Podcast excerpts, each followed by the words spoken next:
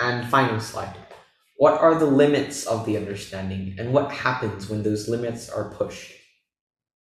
So, as you may have wondered, Kant's view suggests that human reason is not complete and there are certain constraints and limits to it, to what humans can know and how we know it. And so the one of the key limits is that we can never understand objective truth because the synthetic unity of the manifold makes the objective appearances of the world subjective, and these objective appearances are themselves only representations of noumena.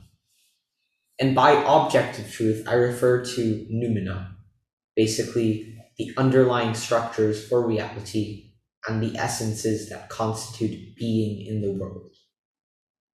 And by the word representation, you may be wondering, well, what exactly does that mean?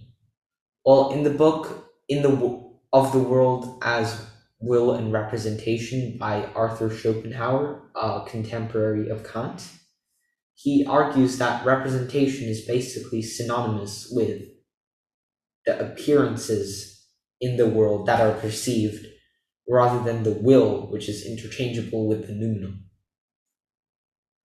And representation also is defined by Reinhold as a hylomorphic compound, which derived from the Aristotelian idea that representations are the unity of matter and form.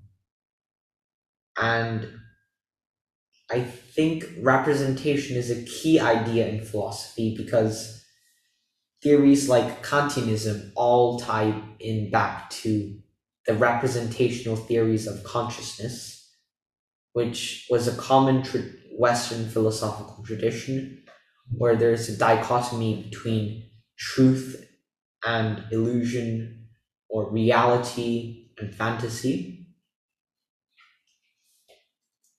And also, you could argue that the understanding is confined through the manifold and categories, and maybe also the noumena themselves, and also the appearances that are subject to the manifolds and the categories. And then when those limits are pushed, the result is an antinomy of pure reason. Antinomies of pure reason were explored by Kant in also the Critique of Pure Reason, which began at around page 390, where he talked about, well, the antinomies of pure reason. And he thought that antinomies of pure reason were basically these unresolvable paradoxes that are supposedly not paradoxes. And you can see my explanation here, where there's a thesis and an antithesis, which both conform to logic and are logical and coherent, but the conclusions end up in an unresolvable contradiction. And by contradiction, I refer to a concept or a proposition and the negated form of that. So there's like P and negated P. And this is what it implies by contradiction. And this idea of an antinomy links well with the Western philosophical tradition of dialectic, where there are two opposing sides, which Hegel thought could be synthesized together, although he never explicitly stated that. And Kant thought that antinomies of reason reflect limits of human understanding, especially in metaphysical matters. Well, why is this the case? Well, Kant thought that you have to go back to the very definition of an antinomy of pure reason. There's a thesis and an antithesis that are both perfectly logical. But then, by the term logical, you're referring to human logic. And human logic, Kant thought, could never understand pure reason or some divine logic out there. And so that's why he thought it was especially challenging in metaphysical matters, where human reason could not understand divine reason.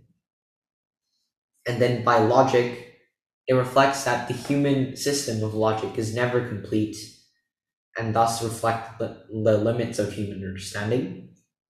And this links pretty well to Gödel's incompleteness theorem, where there can never be a complete system of mathematics.